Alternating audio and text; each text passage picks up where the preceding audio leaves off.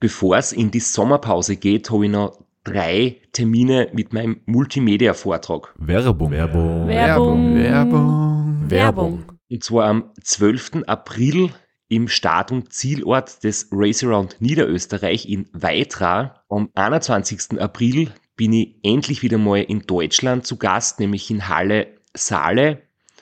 Und nach fünf Jahren Pause bin ich am 25.05. wieder in Kärnten. Und zwar in der Artbox in St. Gertraud bei Franschach. Es gibt ein paar Highlights vom Race Across America, Einblicke in meinen 24-Stunden-Rekord und natürlich ganz viel Anekdoten, teilweise auch sehr lustige, aus meinen beiden Teilnahmen beim Transcontinental Race.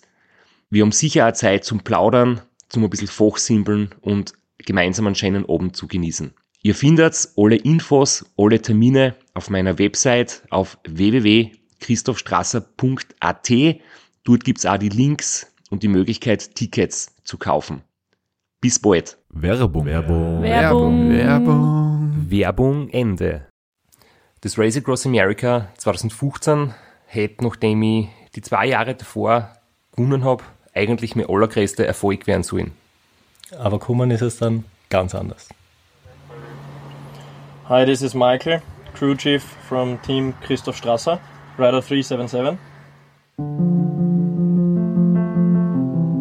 Uh, I have to inform you that Christoph is not able to continue the race uh, because of because of medical issues. He has uh, an pulmonary effect, infection. Um, we are uh, 30 miles past Yates Center on the way to Fort Scott, time station 30. Ja, das war ein Schlag in die Magengrube. Waren wir da überhaupt schon am Halfway Point oder kurz vor, kurz nach dem Halfway Point? Was, weißt du das noch?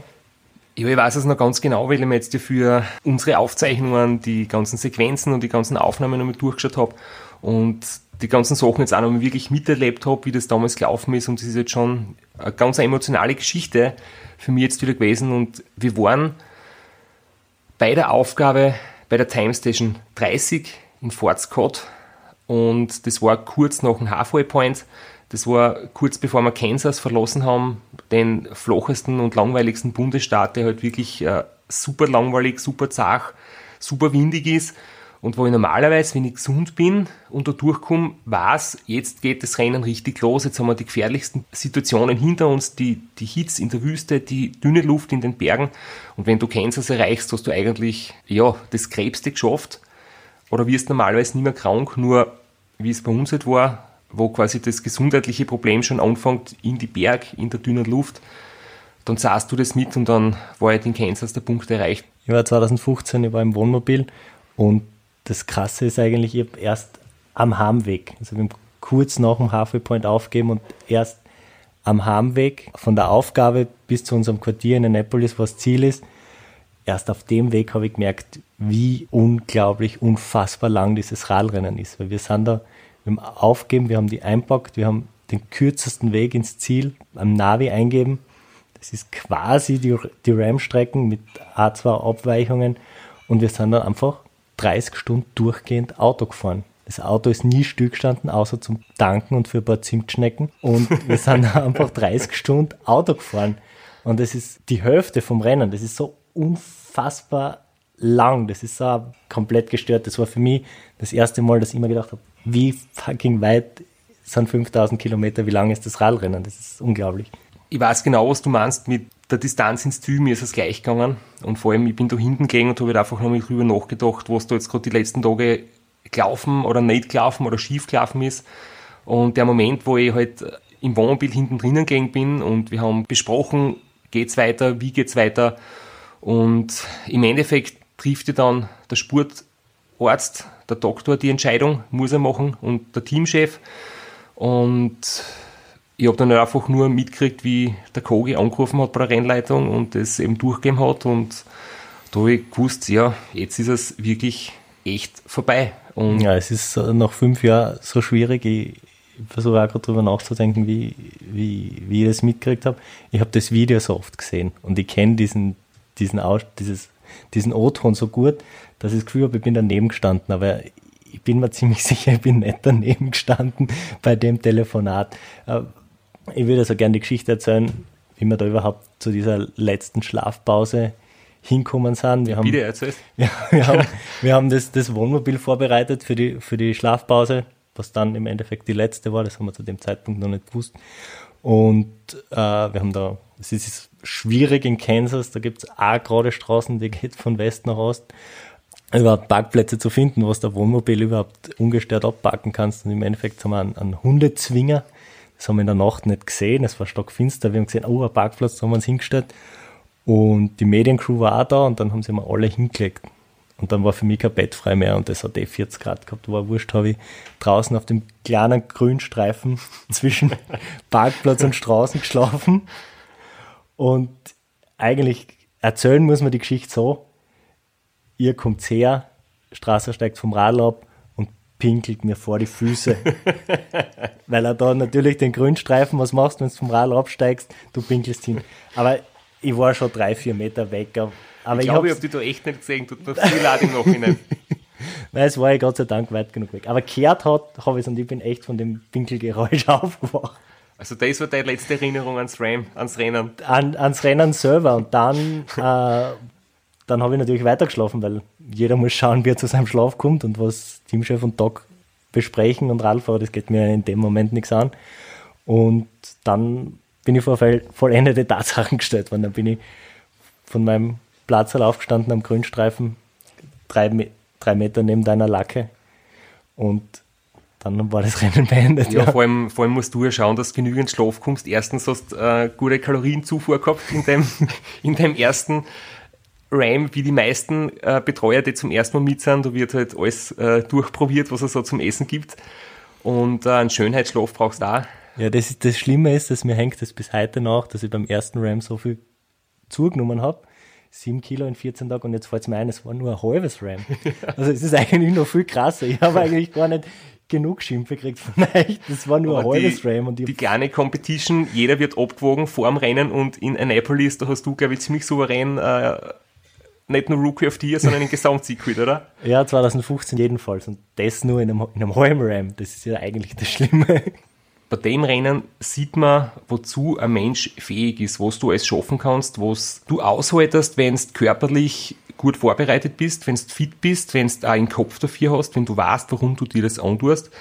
Aber halt immer unter der Voraussetzung, du bist gesund. Ein gesunder Mensch haltet unglaublich viel aus. Wenn du krank wirst, angeschlagen bist, gesundheitlich irgendwie nicht fit bist, geht einfach ganz wenig. Und das ist halt die große Gefahr beim Ram, dass du gesund bleibst, trotz der Belastung. Und 2015 war das halt leider nicht so. Und ähm, am zweiten Berg bin ich eingeschlafen. Ich habe ähm, quasi bergauf einen Unfall gehabt, wo jetzt außer einer ein, ein Loch in der Hosen und einer aufgeschundenen Übung zum Glück nichts passiert ist. Aber ich habe mir gedacht, hey, ja, das, passiert ich mein, das, das in der Abfahrt, dann ist es nicht mehr lustig. Ja.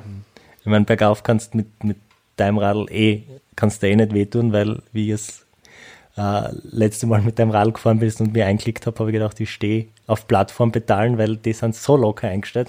Also, wenn es bei dir langsamer wird, dann geht es von allein was aus. Ja, die Pedale müssen auf ganz, ganz leicht eingestellt sein, dass du wirklich im schlechtesten Moment äh, noch blind aus dem Pedal rauskommst ja, und ja nicht hängen bleibst. Ja, und am dritten Berg, am Kutschara Pass, war es dann eigentlich eh nur mehr ein Kampf. Ich habe überhaupt keine Luft mehr gekriegt. Ich habe gehechelt, hyperventiliert, nur mehr ganz flach geatmet. Und normalerweise fährst du auf einen Berg auf und es läuft neben dir ein Betreuer mit und feiert die an oder erzählt dir was oder du kannst ihm was fragen und das ist einfach eine geile Geschichte. Und ich habe dort dann einfach gemerkt, die Leute, die laufen nicht mit mir mit, sondern die gehen neben mir mit und zwischendurch müssen sie kurz stehen bleiben, weil ich schon so langsam war. Ich habe dort auf eine Leistung gebracht, die ist ähm, das vorher an einem Regenerationstag nicht einmal beim, Au also wirklich unter 100 Watt, ich glaube, ich bin da mit 80, 90 Watt aufgefahren. Das heißt, ähm, gerade, dass ich nicht umkippt bin vor lauter langsam.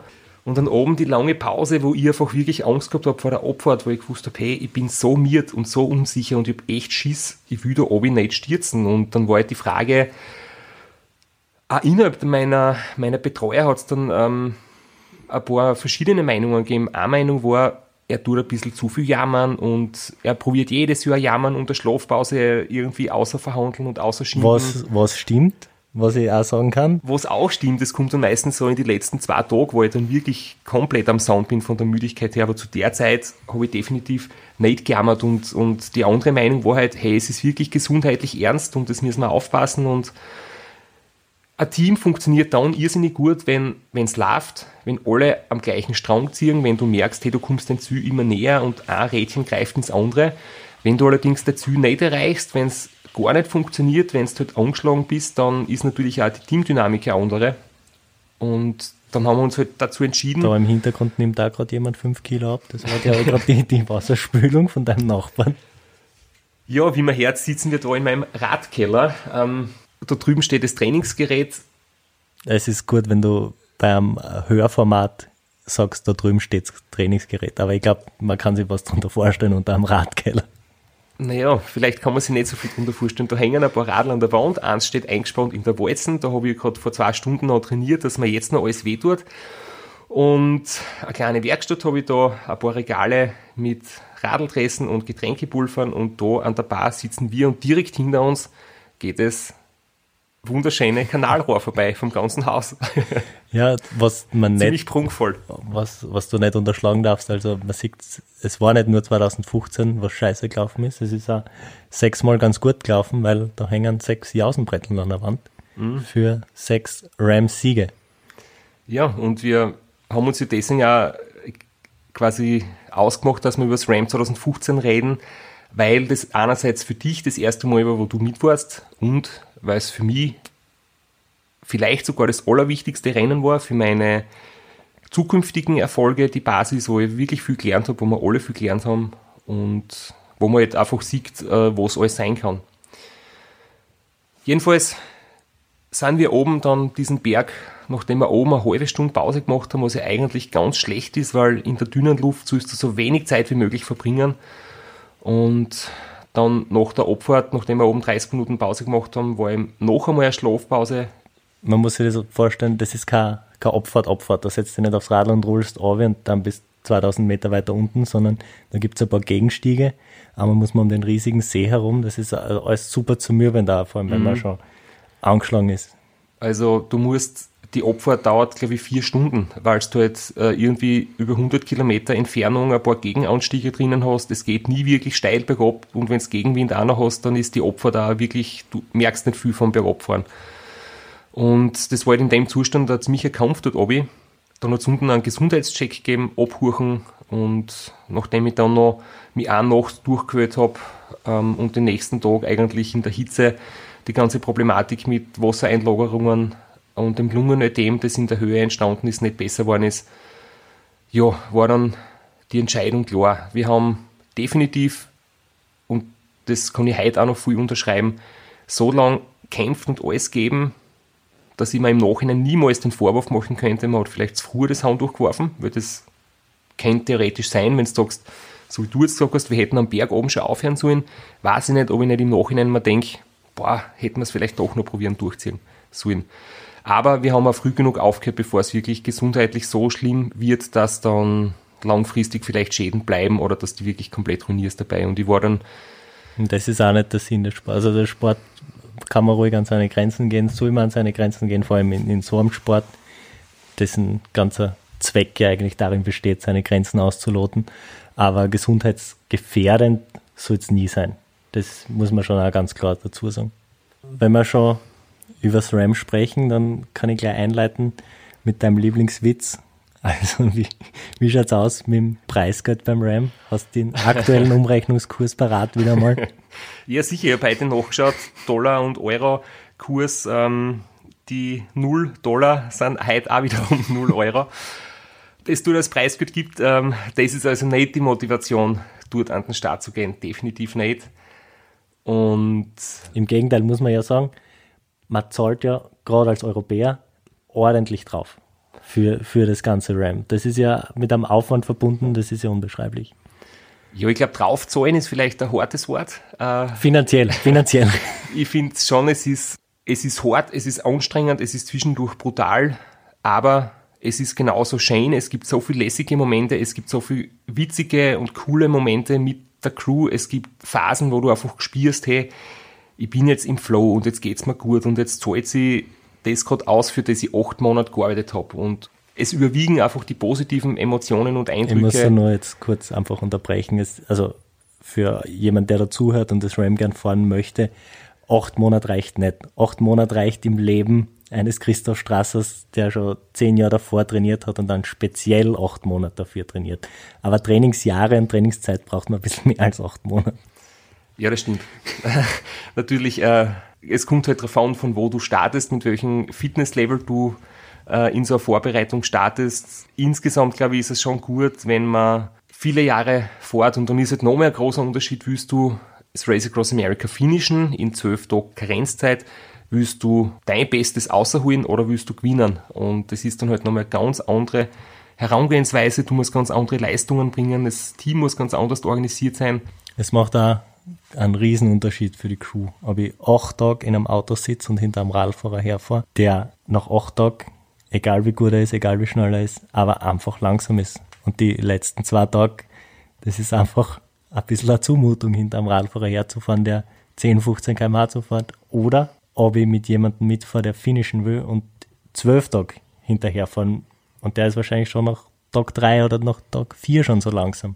Also das ist auch für die Crew ein großer Unterschied. Werbung. Werbung. Werbung. Werbung. Werbung.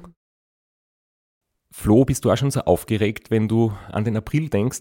Jedenfalls, äh, wenn du das gleiche meinst wie ich, dann bin ich schon sehr voller freudiger Erwartung. Voriges Jahr haben wir erstmals einen Live-Podcast gehabt und weil das einfach so ein super schöner Abend war, werden wir das wiederholen. Und zwar dieses Mal im Zuge des Neusiedlersee Radmarathons in Mörbisch. Ja, und zwar werden wir uns am Freitag, dem 19.04. im Strandhaus Mörbisch die Ehre geben und mit einem unglaublichen Überraschungsgast äh, einen Live-Podcast aufnehmen. Also allein schon wegen dem Gast bin ich so nervös. Ich hoffe, dass du nicht dich ins Publikum setzt äh, und zuhören willst, aber ich muss sagen, der, der Gast ist wirklich grandios und ich würde sagen, wir hören einfach einmal, was er zu dem Ganzen sagt. Hallo, Johnny Holand hier. Heute stehe ich natürlich wieder am Start beim Neusiedlersee Radmarathon. Immer ein Highlight des Jahres. Nebenbei bin ich all live beim Podcast beim Neusiedler Radmarathon. Es wird mich natürlich riesig freuen, wenn ihr live dabei seid und dass wir vielleicht kurz über ein paar Höhepunkte aus meiner Karriere reden können. Sehen wir uns dann. Wer die legendäre Stimme noch nicht erkannt hat, das war Johnny Hogerland, legendärer Fahrradprofi und Pensionsbetreiber in Kärnten.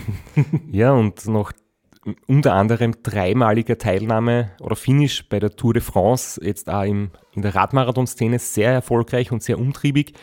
Und ja, wir freuen uns sehr, dass wir mit ihm äh, den Abend gestalten können. Und natürlich haben wir auch was zu gewinnen. Und zwar gibt es für zwei Personen jeweils ein Ticket und einen Startplatz für entweder Zeitfahren oder Radmarathon. Zeitfahren ist am Samstag, Radmarathon am Sonntag. Das heißt, es sind zwei Tickets, zwei Startplätze und gewinnen tun die, die folgende Frage richtig beantworten. Wie viele Tage ist Johnny Hogerland bei der Tour de France 2011 im rot-weiß gepunkteten Bergtrikot unterwegs gewesen? Schickt uns eine E-Mail an sitzfleisch.christophstrasser.at. Wir freuen uns auf eure Teilnahme, wir freuen uns auf äh, den Live-Podcast im Strandhaus und vor allem auf unsere Teilnahme, weil wir beide haben auch eine Startnummer und werden Samstag beim Zeitfahren dabei sein. Ja, und werden uns wieder mal mit den Besten der Szene messen. Du wahrscheinlich ein bisschen kompetitiver als ich, aber ich freue mich immer wieder, wenn ich mir aufs Zeitfahrrad setzen kann. Heuer bin ich ohne Scheibe am Start, weil du meine Scheibe ja verkauft hast. Vielleicht können wir noch in der Leihgeschäft einfällen. Werbung. Werbung. Werbung. Werbung. Werbung Ende. Unterschied. Aber wir haben von anderen Fahrern gehört oder von anderen Betreuer, dass die schon verschiedene Fahrer begleitet haben, die halt sagen, es ist schon cool, wenn du bei einem Schnellen mit bist, weil du hast du zumindest die ersten Tage richtiges Rennfeeling. Da ist äh, jeder Reifendefekt oder jede kurze WC-Pause ist irgendwie durchgeplant und dauert ist nur ein paar Panik. Sekunden und ist Reifenwechsel Stress oder pur Laufradwechsel ist pure Panik.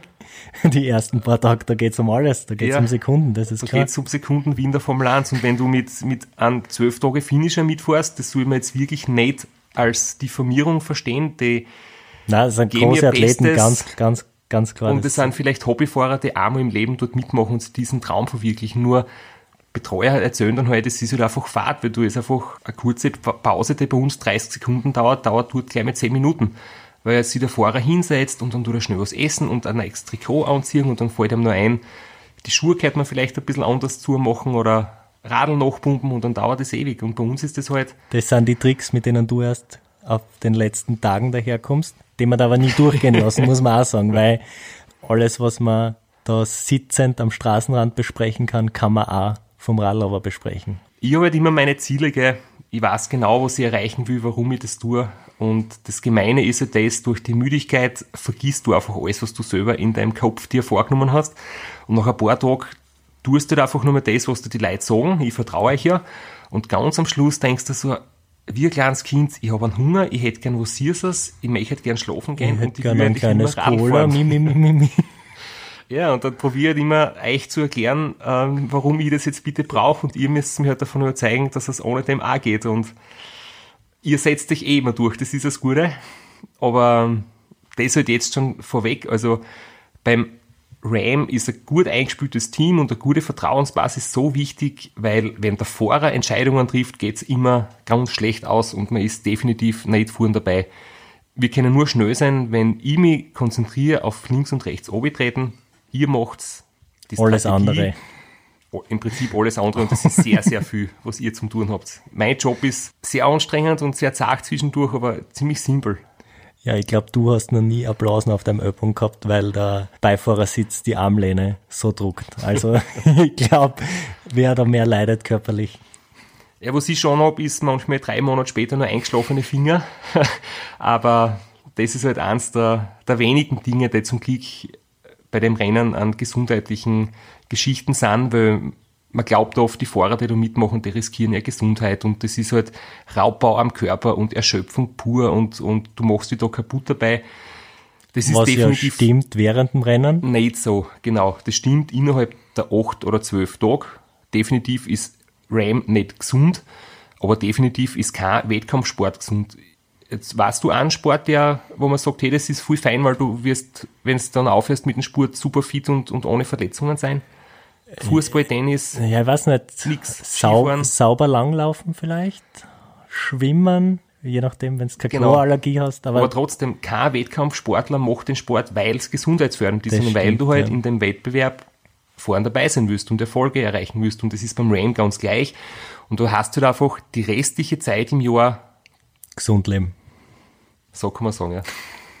Und nicht so viel Zimtschnecken essen. Und ein gesunder, trainierter Mensch haltet 5000 Kilometer am Radl gut aus. Zwischendurch tut's wirklich weh, aber langfristig bleiben du keine Schäden, außer ein bisschen eingeschlafene Finger über ein paar Wochen. Was aber definitiv auch bleibt nach so einem Race Across America ist die Erfahrung für mich selber jetzt aus, aus Fahrersicht, dass du da einfach Hochs und Tiefs überwinden kannst, dass du Ziele erreichen kannst, die du vorher gar nicht vorstellen kannst, dass du, ähm, auf der anderen Seite, dass nach jedem Tief wieder eine Hochphase kommt, es sei denn, man ist krank, aber das passiert ja in den, in den wenigsten Fällen.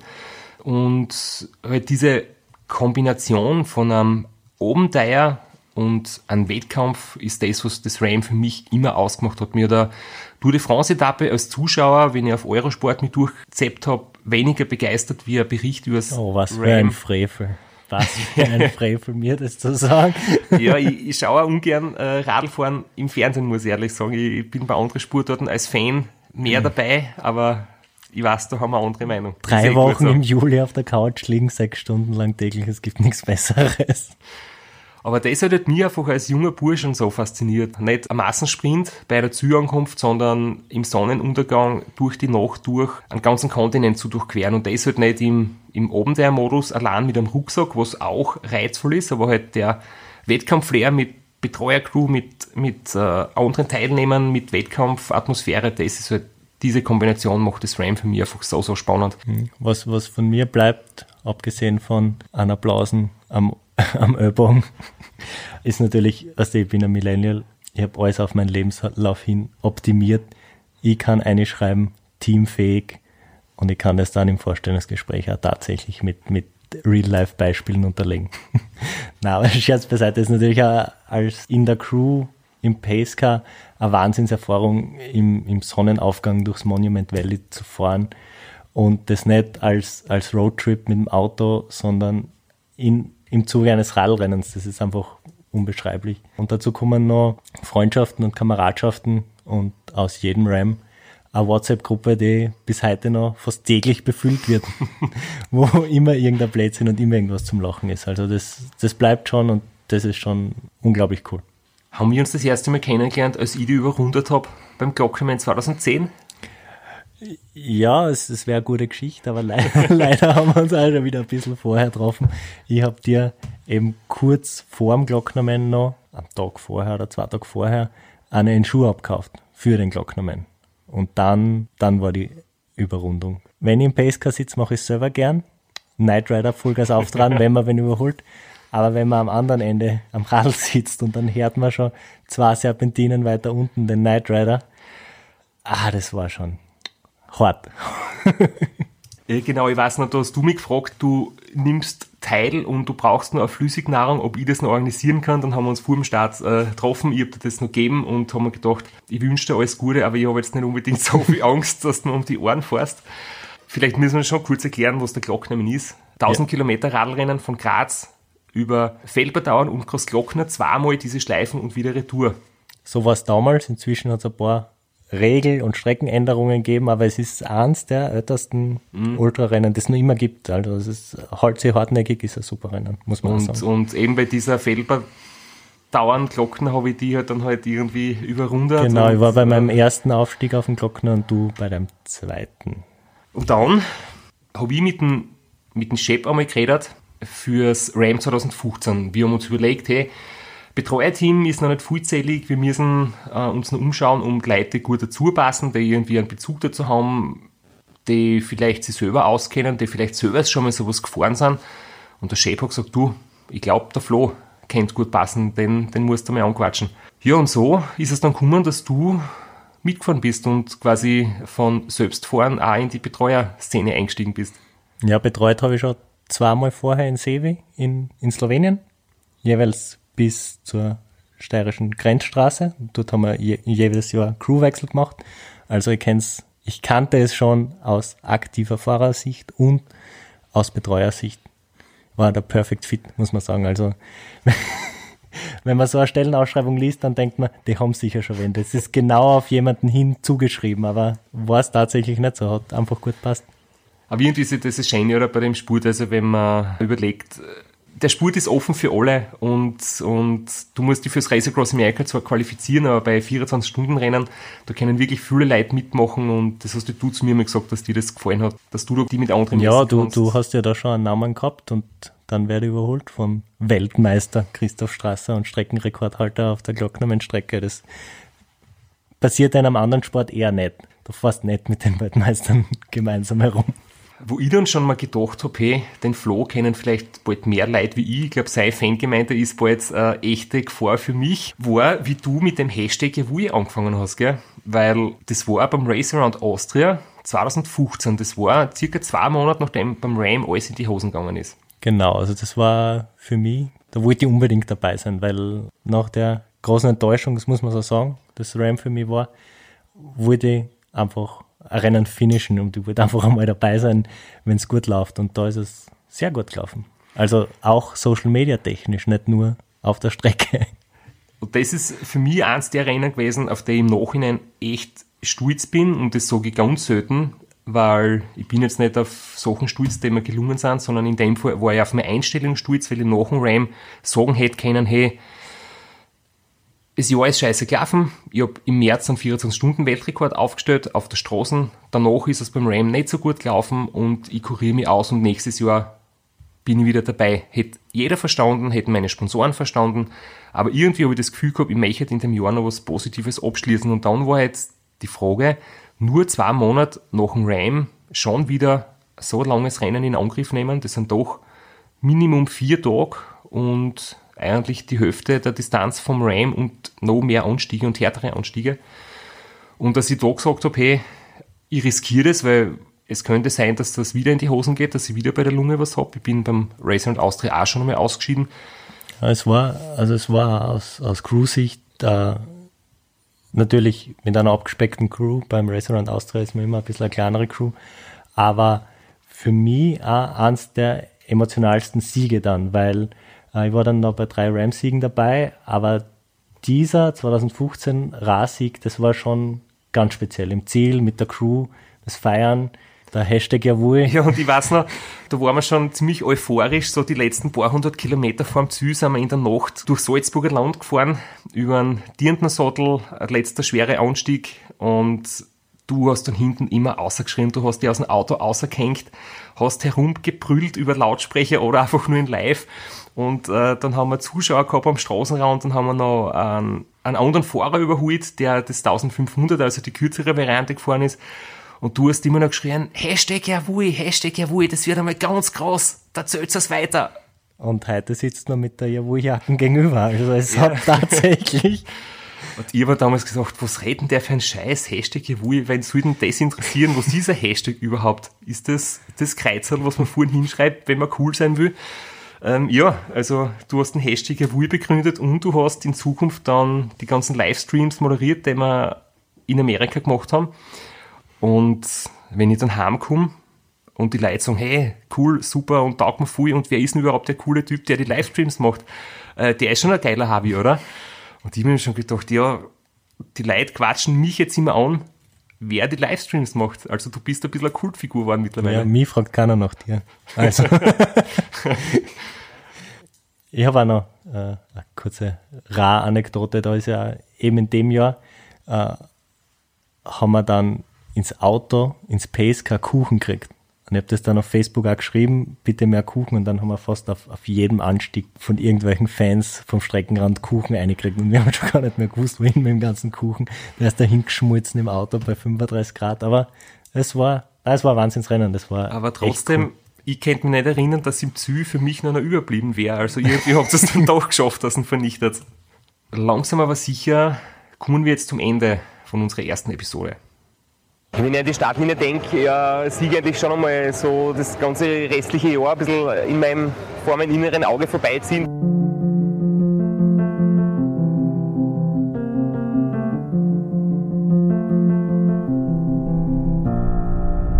Ich denke nochmal zurück an die ganzen Trainings, die ich gemacht habe, an die ganzen Entbehrungen. Und das ist eigentlich der Moment, um den es dreht, acht Monate lang in, in der Vorbereitung.